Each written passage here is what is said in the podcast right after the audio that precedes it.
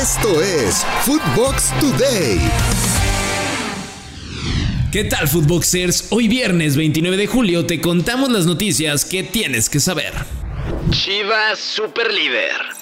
El rebaño recibió a Querétaro en el estadio Akron, donde las locales se llevaron la victoria 2 a 0 y se mantienen líderes e invictas en esta campaña. Además, se disputaron otros encuentros de la jornada. Cruz Azul y Atlas empataron. Puebla goleó 6 a 0 a San Luis. Pachuca le pegó 3 por 0 a León. Pumas 4-1 a Juárez de visita. Y las rayadas no salieron del empate a 2 contra Tijuana en un partidazo. Altidor ya está en Puebla. El equipo de Puebla se encuentra en negociaciones con el New England Revolution de la MLS por el delantero norteamericano Josie Altidor, quien podría tener su primera experiencia acá en la Liga MX tras sus exitosos pasos por Europa y la MLS. Mucho cuidado con el cuadro poblano. La máquina quiere bomba. Ante el triste adiós de Santi Jiménez, el equipo de Cruz Azul plantea a Diego Costa, jugador del Atlético Mineiro, quien fue ofrecido a la directiva celeste para suplir la baja del Bebote. Marchesín jugará en España. El exarquero de América no entra tristemente en los planes del Porto y ya tendría un acuerdo con el Celta de Vigo de la liga, club con el que buscará recuperar sus llamados a la selección argentina de cara a la Copa del Mundo y así tener otra disputa mundialista. Laines apunta a Portugal.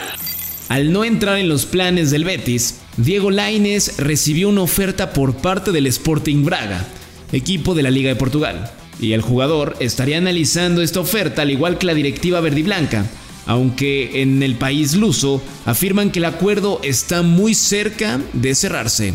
¿Qué le conviene a Diego Lainez? David Ochoa en la mira. El portero mexicano del Real Salt Lake perdió protagonismo con el equipo estadounidense. Sin embargo, equipos como el Mónaco, Manchester United o Barcelona buscarían hacerse de sus servicios, siendo este último equipo el más viable, pues le gustan las condiciones de Ochoa a Rafita Márquez para el Barça Athletic. Koundé ya es culé.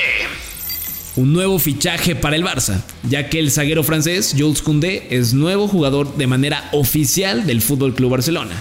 El equipo lo hizo oficial a través de redes sociales y el acuerdo se cerró por 50 millones de euros más 10 en variables por 5 temporadas. El jugador de 23 añitos estará hasta el 30 de junio del 2027. Escuchemos a Koundé tras su llegada, acá en Barça. Muy, muy orgulloso, uh, muy agradecido también para, para la oportunidad y um, uh, por supuesto muy ilusionado, muy ilusionado porque llegó en un, en un club muy muy grande, uh, con un equipo también muy grande um, y estoy, sí, estoy ya, tengo muchas ganas de, de empezar a, a, jugar con el equipo, de unirme, de encontrar los compañeros y bueno, de, de poder hacer um, lo máximo. CR7 no va más. El bicho por fin se presentó en los entrenamientos del Manchester United. Sin embargo, el portugués ya les hizo saber una vez más a la directiva Red que no quiere seguir en el equipo.